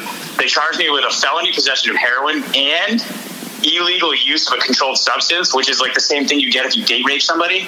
Right. It's like they just threw the book at me with all these charges that amounted to like double digit years in prison for fucking overdosing. Um, Which is probably the best thing that ever happened to you too, which is so funny. yeah, I was, and that was that was two days in a row. I had overdosed with the same paramedic getting me. Oh my god. He was Um, like, "You?" He's like, "Didn't I didn't I deal with you yesterday?" Yeah, man. I went back there two years sober and found that guy and took him out for coffee. What did he say? He was blown away and like totally psyched. So like when when you cuz like So keep going. I'm sorry. So I guess yeah. So I guess the, the baseline, like whatever happened in that in Whalley Ave. I remember Tim had told me about this dick in the dirt prayer. Just get like as low as you possibly can as a form of submission and ask for help. And I remember just being in the middle of this pod asking for help. Like, please, something, someone, something. God, I don't understand. I was, I grew up like Unitarian. I'm certainly not religious. Um, but I was like totally open to there being another way or something. I was just so desperate and broken. And that was just after I called my mom for like the thousandth time from a detox or psych ward or jail. And she was, and I was like, this time it's going to be different though. I'm going to get out. I have the sober house. I'm going to be all right. And she said, Dylan, your words speak so loudly. I can't hear a, or your actions speak so loudly. I can't hear a word you're saying. And I hung up the phone. Right. And I was like, fuck, yeah, it's good, right? Yeah. Um, and something, I don't know, dude, something clicked at that, something in there. It wasn't like a white light experience by any means, but if I look in retrospect, after that, I just started seeking a spiritual solution. Like it was the only thing that mattered. And you and Like, when did when did it start like you feeling it work? You know what I mean? Because like you, I, I remember. I mean, I was at a meeting this morning, um, and it was a beginners meeting, and um, and everybody was counting days, and like I hadn't been to a meeting like that in a long time. I haven't been around that in a long time, and it made me so grateful to have a little bit of time. And when I talked about my story, I shared this morning, and it was like. I I just remembered like somebody told me they wanted me to come back to the meeting and like and how and how that affected me. And then just kind of crawling back to walking you know and not wanting to ever be in a situation like that again you know? Uh, what was it for you? Like what made it start sticking? So the very beginning. I remember going to Tim, Tim's office. He like had an open door policy even after we left, and I went there every day. Like, hey, I heard you started a big book study. Can I do that with you? And he was like, no, sorry, we're full and we're like too far. And I went back every day for like three days, and finally he let me in. And so the first time I went to that was like this kind of I didn't feel great. I was riddled with anxiety, but I remember having like this feeling that these dudes, Tim and this guy Don that were running it, like these dudes know what they're talking about. They've been where I am, and I trust that eventually I'll get there. So at that point, it started to feel less like I was sentenced to a lifetime of anxiety and depression, and that like maybe, maybe outside shot, I could actually be comfortable. And then over the next couple months, it was like, so when I'm like two, three, four months, there was like moments. I was also super lucky that I fell into a crowd of guys who took recovery seriously, but were also about having fun and like fucking with each other in like a healthy way. And so, some like at least I could have moments of like not feeling completely incarcerated by my emotions, just like being with these dudes and hitting a ton of meetings. And then I distinctly remember that summer. So, like six months, I was working for this couple, managing their estate. They moved up from the city and they just had like this massive estate in Connecticut. And my job was to like mow the lawn or whatever. And I remember driving the tractor, like, and it started raining, and having like this. It was like a warm rain, and it was like it was just this beautiful scenery right and for the first time, like really feeling like, okay, if I work my ass off, this thing can be amazing. I just like had an insight that this could be incredible. Right. That that's an amazing thing. You know, like when you realize that the world can be a decent place to live in, even if you're not high and you're not doing crazy shit. It, it's an amazing moment. I can even imagine that. It's it's fucking cool. Dude. And so, just even, yeah, and it wasn't great. Like in my life, I didn't have a cell phone, I didn't have a car, I barely had any money. I was getting picked up and dropped off everywhere. Like I couldn't. I was using the house phone to call like some sponsor, and like so, like externally, my life was in no way. It was probably the worst it had ever been, or pretty close to it. But like something felt like real, and I felt like I had a foothold. And then it was just like. I'm not shy anymore about the fact that like me and a couple dudes just like we went after recovery so fucking hard, dude. We just like it was constant meetings, constant prayer, discussion, meditation, like reading about 12 step origin, but also a bunch of other stuff and like different forms of spirituality. I got super into all that stuff and Tim sweat lodges and like anything. If I was anything that could possibly make me feel at all better in a healthy way, I was going to try to say yes. so you like when like when they say you have to go after your recovery, like you went after your drugs. That's actually what you did. Yeah. Yeah, I think, yeah, dude, it is. But there's nothing wrong. I mean, it's like that. I mean, me and Chris, when we started to do Dopey, um, in the very beginning, we would talk all the time about like actualization. You know, being the best. You know, self actualization being the greatest, the greatest way to not uh, do drugs, where you have something else to do. And I think for me and Chris, like Dopey became that thing. But it sounds like you know. But Chris also pursued recovery in the same way. And like, and when you get to that sort of scholar, I mean, it sounds like you did it mind, body, spirit, fucking doing everything you could do to really rocket yourself to that next fucking place. And uh, and it sounded like you had some results, no? Yeah, man, and it's and I don't want to paint the picture that it was perfect. I also in that first year, I think I gained like sixty pounds. Right. It was like ripping like two packs of cigs a day and like drinking Monster and Red Bull and Celsius and like a complete mess in some ways for sure. But it was like all in pursuit of like my body, my my my being attractive or my being healthy or my like dressing a certain way or my even owning a car means nothing in the grand scheme here. means nothing.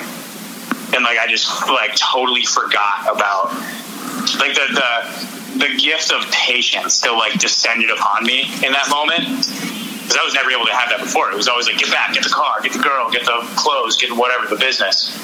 But like the the grace to just slow down and realize that I was going to attain nothing unless I first like understood my own emotions and like a greater sense of purpose and some some real traction giving philosophies and ideas. It sounds like an actual spiritual awakening.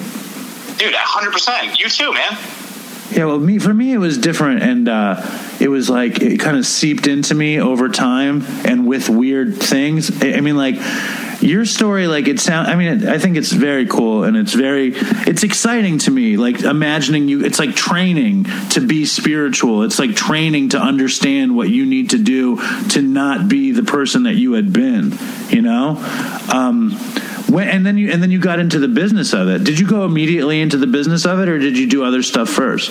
No, so I that that that job that I worked with one of my best friends, Dan. I'm not sure you've definitely met him. Um, he and Yeah, I. no, Dan. Dan gave the first great criticism of Dopey. He was like, Oh, he? yeah, he said, Dopey's really good. It just would be better if it was funnier, which was fair enough, you know. That's so good. Yeah, dude he's he's an amazing person in my life. But uh so he and i but he was like this pre-med young like scholarly academic genius. And uh, and then there was me. And both of us just like totally pushed pause and we worked at that farm. So it was a 30 acre farm with these two crazy old people who were just super mean to us. And they also had built an addition on their house for stray animals and so they had 25 stray cats and like somewhere between like five and eight stray dogs that it was now our job to take care of. So every morning we'd go in and just pick up cat and dog shit, feed them, give them medication as we're like listening to speaker tapes or like Eckhart Tolle stuff. right. And then we get the animals straightened out and then go outside and like and mow or dig holes or do whatever we need to do. We did that for like God, I think I worked there for six and a half years. Like I like I did that for a long time. I overlapped a little bit. I started working in the industry at like four years sober, I think. What was the But I was first? but you were like working on a fucking farm, and then you were like, I, I. What what made you realize that you wanted to work in the recovery industry at all? Ah, Man, dude, I don't know. It just kind of happened. So I was like, honestly, I was pretty content with that job. And also, they were both getting older, and we started taking care of them medically a little bit. And it was clear they were both going to die Right.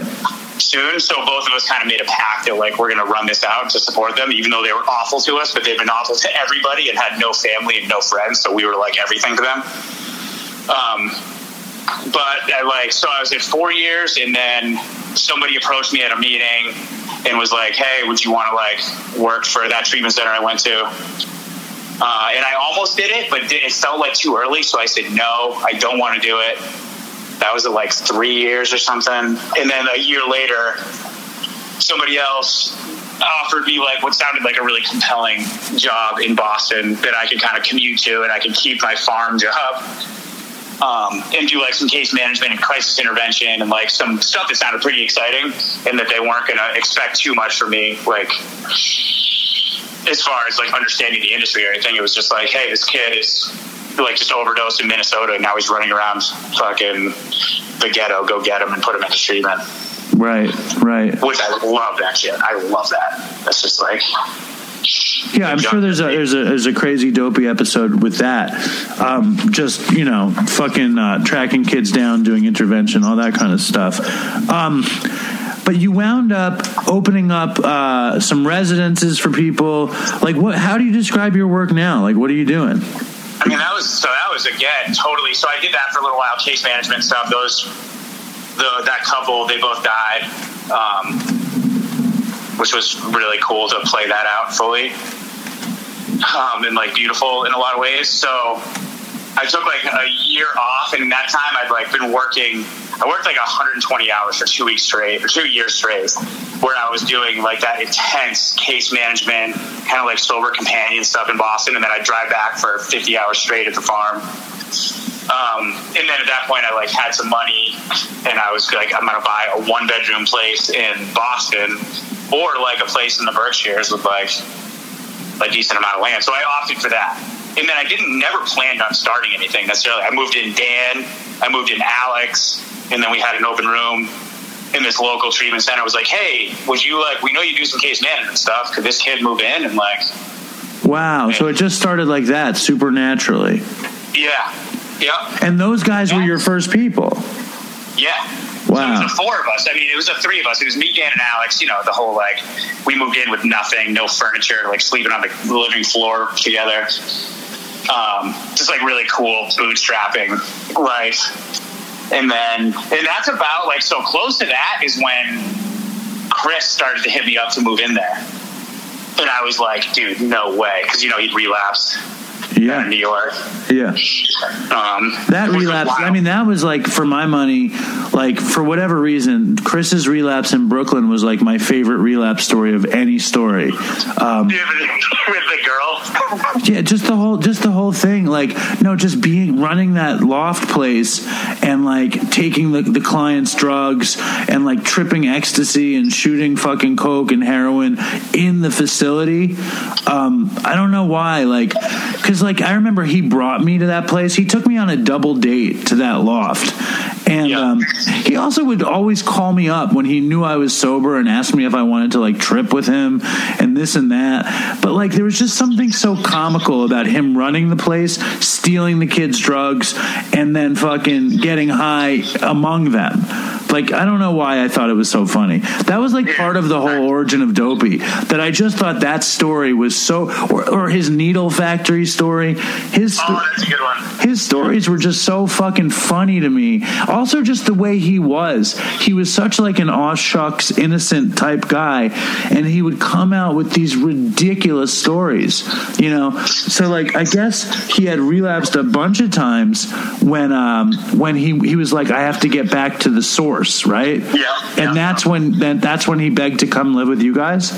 Yeah, so he had called me one night, and I was just like walking through fucking like some supermarket, and he's like, "Hey, I ate a bunch of acid," and I'm like, "Oh fuck! Like, what? All right, like, what do you want? What are you doing? Like, someone asks for help, says that.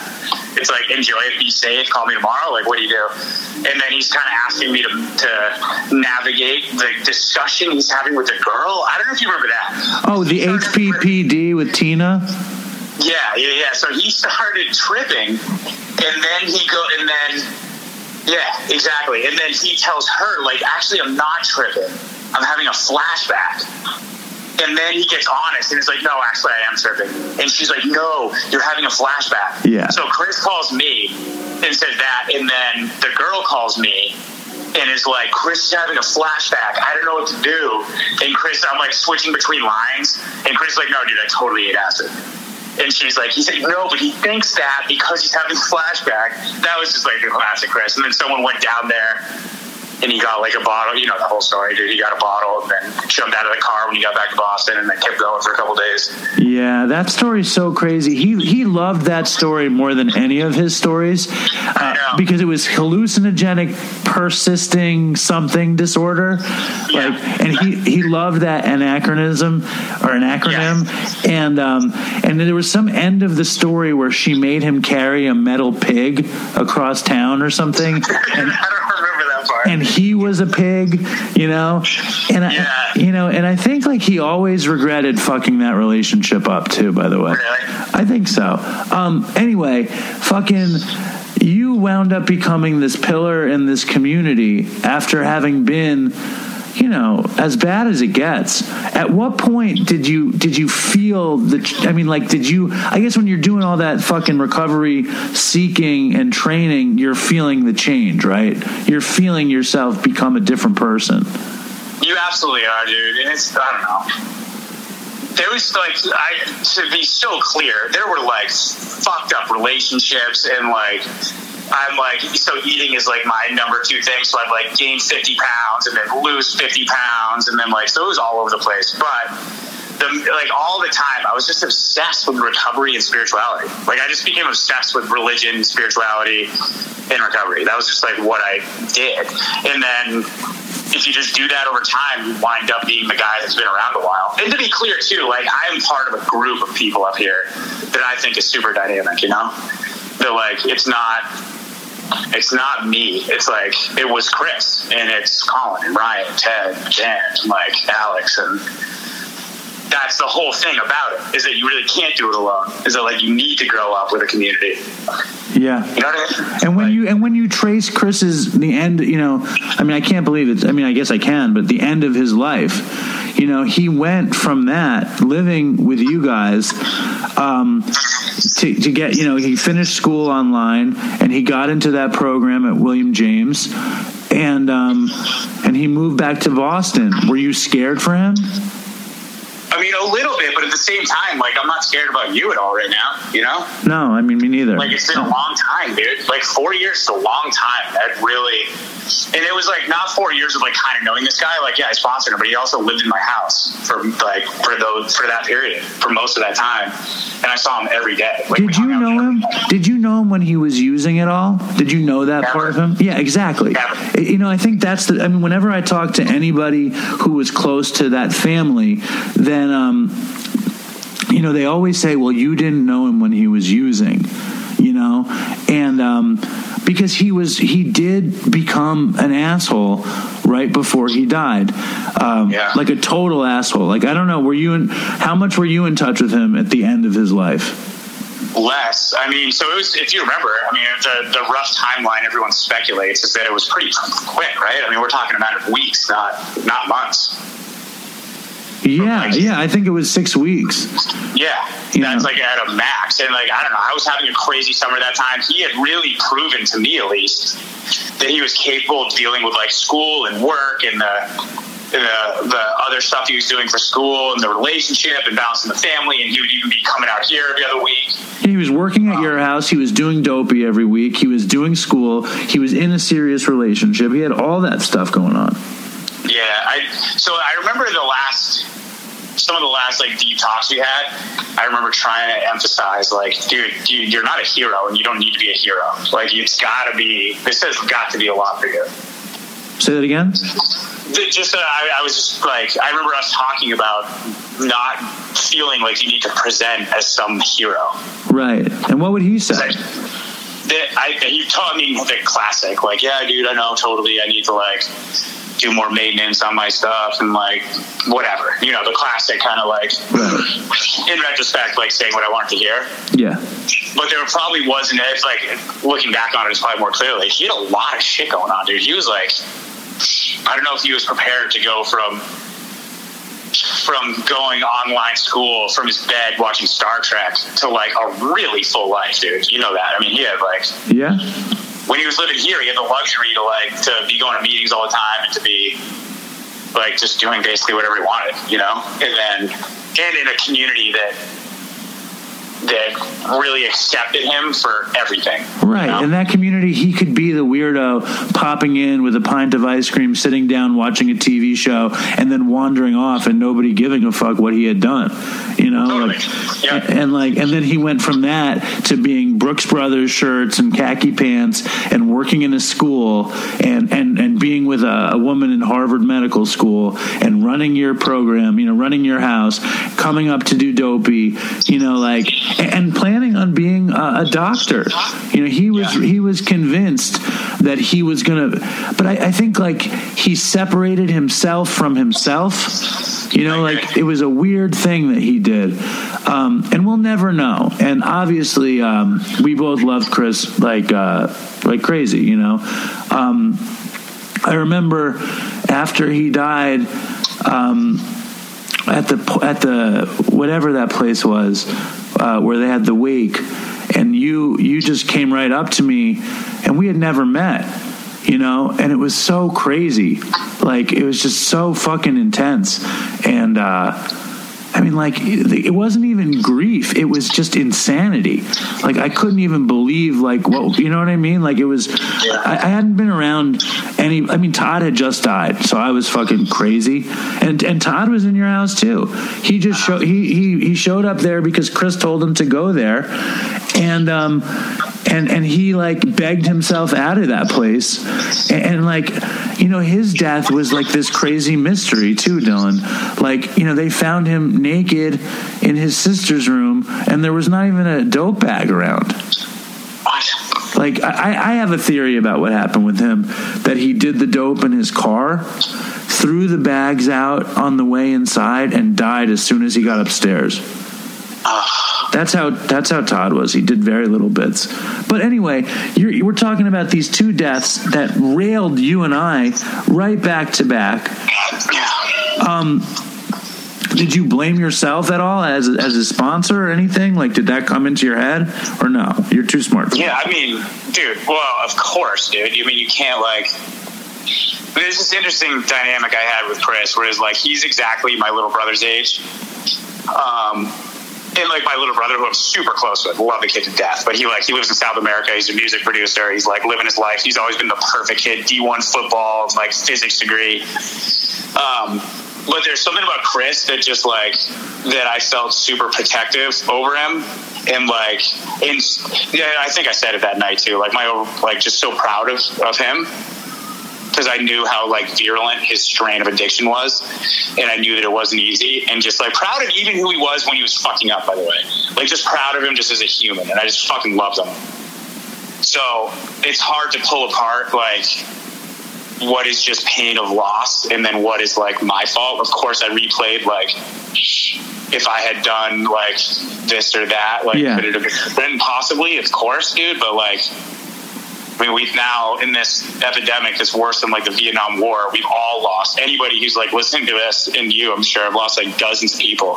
And I wouldn't even be if I took ownership of those, dude. I wouldn't even be here. Of course, So, like- no, of course. It's not even a fair question. It's more No, like, it's, it's well, you and I had that conversation. You know, I want to say four weeks before he died.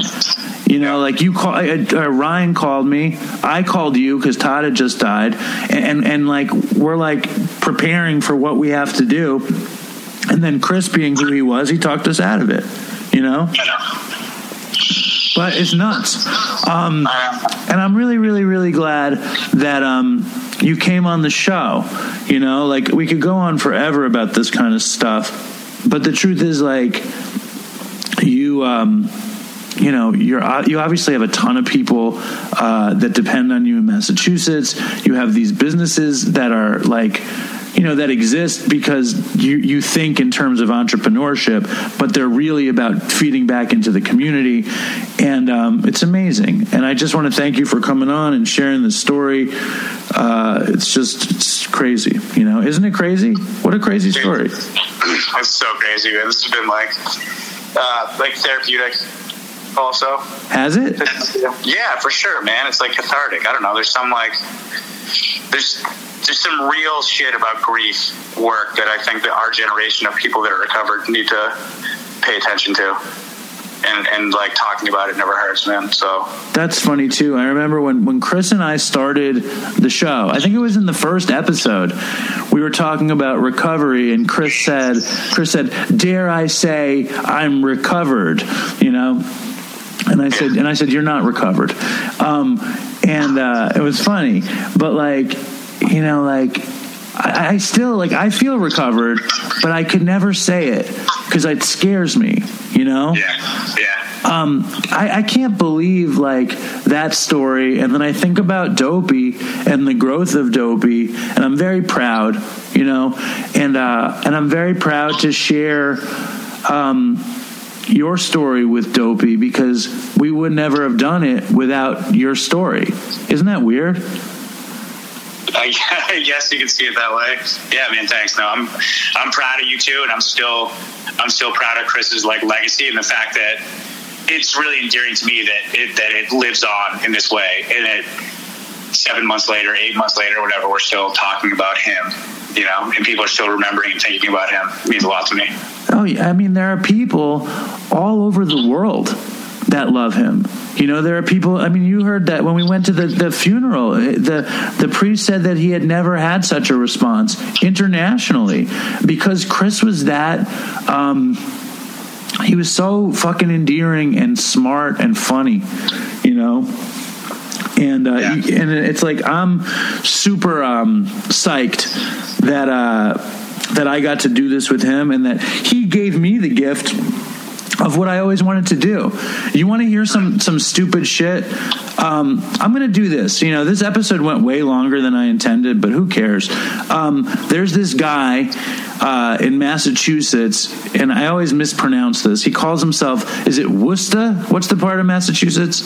Yeah, that? So there's a guy, he calls himself Worcester, and he made these uh, segments for Dopey called Chopped and Screwed, uh, where he took like the best stuff, you know, supposedly the best stuff that me and Chris would say, and he would cut it into a thing, right? So I'm going to play one of the segments, and this is it- it's it's very it's borderline very homophobic, and he called it the gayest episode ever. Um, so I'm going to play that now. I want to thank you for coming on. Do you want to hear it? Yeah, dude. All right, I'm going to play it. And you'll hear a lot of Chris though. I hope you can handle it. Can you handle it? Yeah, thank you. Okay, hold on. But before I even play it, I want to say uh, that me and Chris were just stupid. I love gay people, and I apologize ahead of time for anything that could be perceived as homophobic. When we did the This American Life piece, the woman was like, "You know, your show is all fucked up and misogynistic and homophobic and racist, right?" And I was like, "What?" She was she like she was like, "It's not a politically correct show. Your show is not woke," and um, which hurt. I didn't even realize. Did you realize that Dopey was so uh, hurtful to people? No, but I hadn't heard that. I, maybe I, I don't know. I'm usually pretty aware. Yeah. This. So I'm going to warn you. This is this is a borderline homophobic tape, and I don't know why I'm playing the homophobic one with you, but what the fuck? It's just happened this way. I hope you can forgive me. You ready? What's that? What's that? From Worcester. Yeah, thank you. Hold on. If anybody out there in the Dopey Nation is good at like cutting up audio, uh, why don't you hit us up? We will hand over the Dopey archives to you, and we can you can create a little audio collage. What you want to do something with those one-liners? So this is like a chopped and screwed episode. So we'll call it the chopped and screwed episode. Just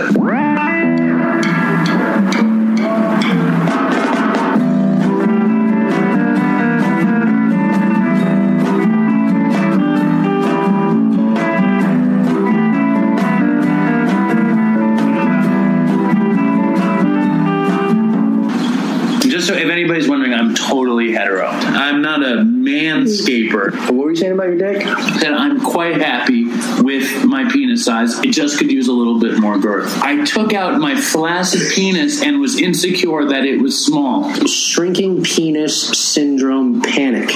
And one time I was putting the cigarette out and I burned my penis.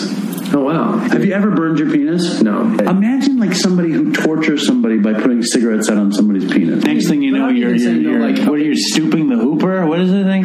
Hooping the shooter. Hooping the shooter. You're, you're in jail and everything is. I'm, I'm just Being the shooter, Dopey Nation is sticking a syringe up your butt when your toilets don't flush in prison. Did you ever pierce your anus with the sharp end of the needle? I never did. Yeah, I don't use a needle in jail. It's up many a men's butts. This Dopey Nation is going to be the butthole drugs episode. To me, the second you're mayonnaising your asshole to get the dope in there, it's like uh, well, it- you to- with a rectal applicator. It says it's supposed it's designed. Okay, what about the fucking Toothy Magoo, Tony Baloney? Yeah. He comes by and he's Toothy Magoo? Who is this character? Tony Baloney. Because I don't want to stick things in my butt. I mean, what's worse, being the, the blowjob craftsman or being the anal rapee? I mean, which is the worst trauma? Probably getting fucking slammed in the butt. Can I tell me, after get fucked in the ass, is your arse sore? Oh no, the Canadian homosexuals are going to get upset. Oh my god, what are we going to do? Carnif. Who cares? I'm worried that there's going to be some random person out there that doesn't like me. Was that the most homophobic thing I've ever said on Dopey? You're profiling. Paolo? Uh, out of all the gay people we've had on the show, you're going to say something like this. What gay people? We've had some gays. That's not the point. I wish I was gay. I wish I was gay. At one point in my addiction, I hoped I was gay. Would you say that was the gayest time of your life? My shots were big and black. What a horrible thing that was. Tell me would more have about been. those big black shots. They were like 12 inches long and yay thick. they could do some damage. Big Balls Lee. Big Balls Lee. Big Balls Lee. Big Balls Lee. Big Balls Lee. The Big Balls Lee. Big Balls Lee. Big balls leads. Big Balls Lee, Big Balls Lee, Big Balls Lee, Big Balls Lee, Tyler, and me. Hold your balls up, let your balls drop, and hold your dick. Let your dick drop, turn around, squat, cough. It's about your daddy's dick. In that night, I probably jerked off nine or ten times In front of him. in front of him. And he's just and he's doing the same you. thing, and he's doing the same thing. And it was so bad the next day that my dick was like raw and like bleeding. You know, like bubble blood through the skin because I had literally worn off so much skin. You're like the biggest tease in skinhead gay history. Squirt.org, the hottest gay pickup app in the world. So hot, it's not in the App Store. And it's called Titty Meat. How's that for synchronicity? That's a little bit better than squirt.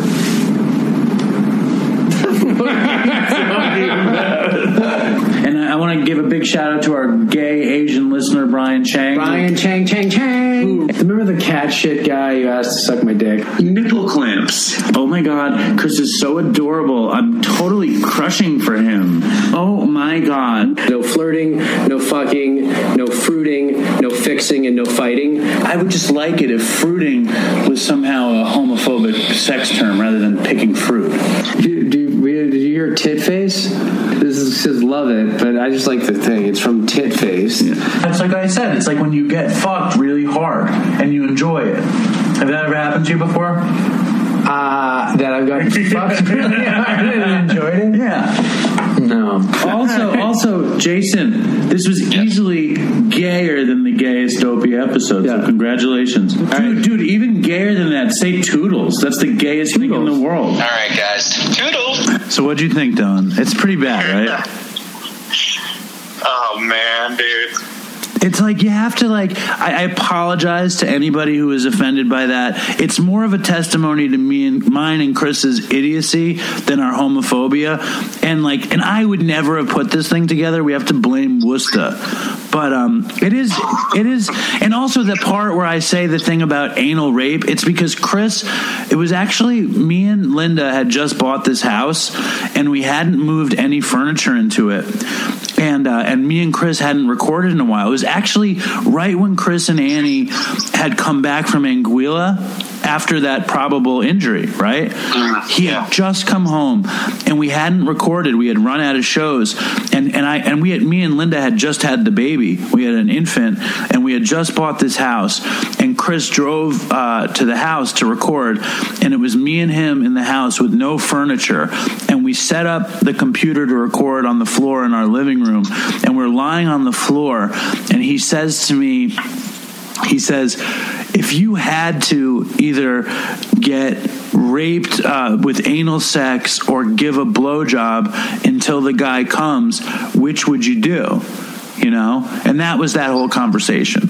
You know, and I and I, I didn't realize that it would become this spun out homophobic story. But I have to say that when we were recording that, we recorded three episodes, I think, that night, and it was like it was the last time I hung out with Chris where he wasn't high, and or if he was, he was in that really euphoric place. We just uh-huh. had like the best time. We drove around my town looking for dark chocolate and we couldn't find it. And we recorded a bunch of episodes and it was just like, it was a really, really beautiful time, you know? And that's why I love that stupid gayer than the gayest dopey Worcester bit because it reminds me of that. Dude, I get it, man. I get it. I hope it didn't offend you. It did not offend me. and I apologize to anybody out there that was offended. Um, but Dylan, before you go, I'm going to read you um, a, um, a a review. We'll call it the Dopey Review of the Week, and it says, "Helpful for those who love addicts too." I've been listening, and this is by Marf uh, Memeing, and it was written I don't know yesterday or two day, yesterday, and he said he gives five stars, and he says I've been listening to this every day as I catch up. Each episode gives me some bit of insight into what my husband may have been going through. Though not an addict myself, hearing people's stories of their dark times as well as recovery makes me feel not alone as we struggle through this together.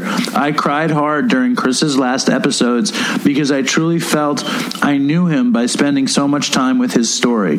Dave, I am so pleased with how you are carrying it on and the podcast is growing. My husband wrote with you when he was still in his secretive phase. Okay, he wrote an email. And I am forever grateful for you and Chris.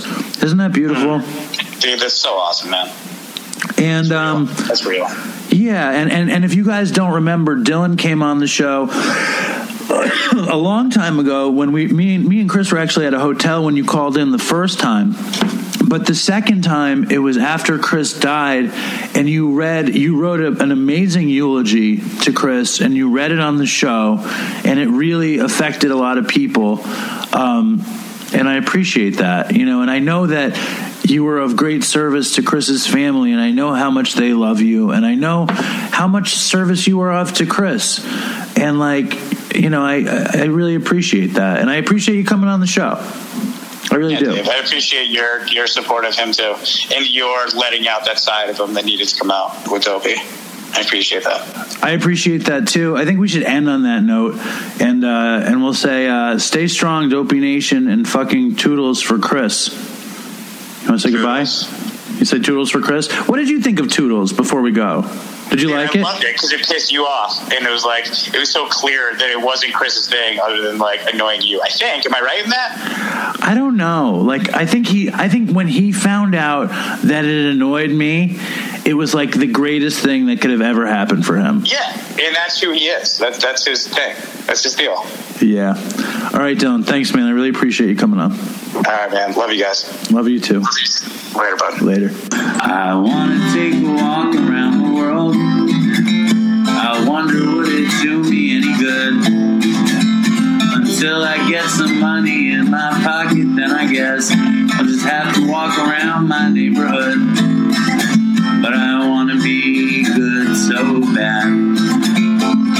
Want to be so good, so bad, so bad. I want to be good so bad. Bad desire's all I ever had. And I want to take a ride up in the sky. Watch this aeroplane just pass me by. And I want to see a Lear jetliner take a dive. Just to show all of these people what it means to be alive. But I want to be good so bad. Want to be so good, so bad, so bad. I want desire's all I ever had. And my shadow's getting smaller and smaller. And it's time to where I stand. Shadow's getting smaller and smaller. And it's to where I stand. And I wonder would they pay any mind when I leave this busted city far behind. I'll take the high road, however far it winds, because peace and love are very, very, very hard to find. And I wanna be good so bad. Wanna be good so bad, so bad. I wanna be good so bad. Bad desire's all I ever had. Damn it, all these suckers make me mad. And it's all I ever it's all I ever had. And these suckers make me mad, and I wanna call my dad, and it's all I ever had.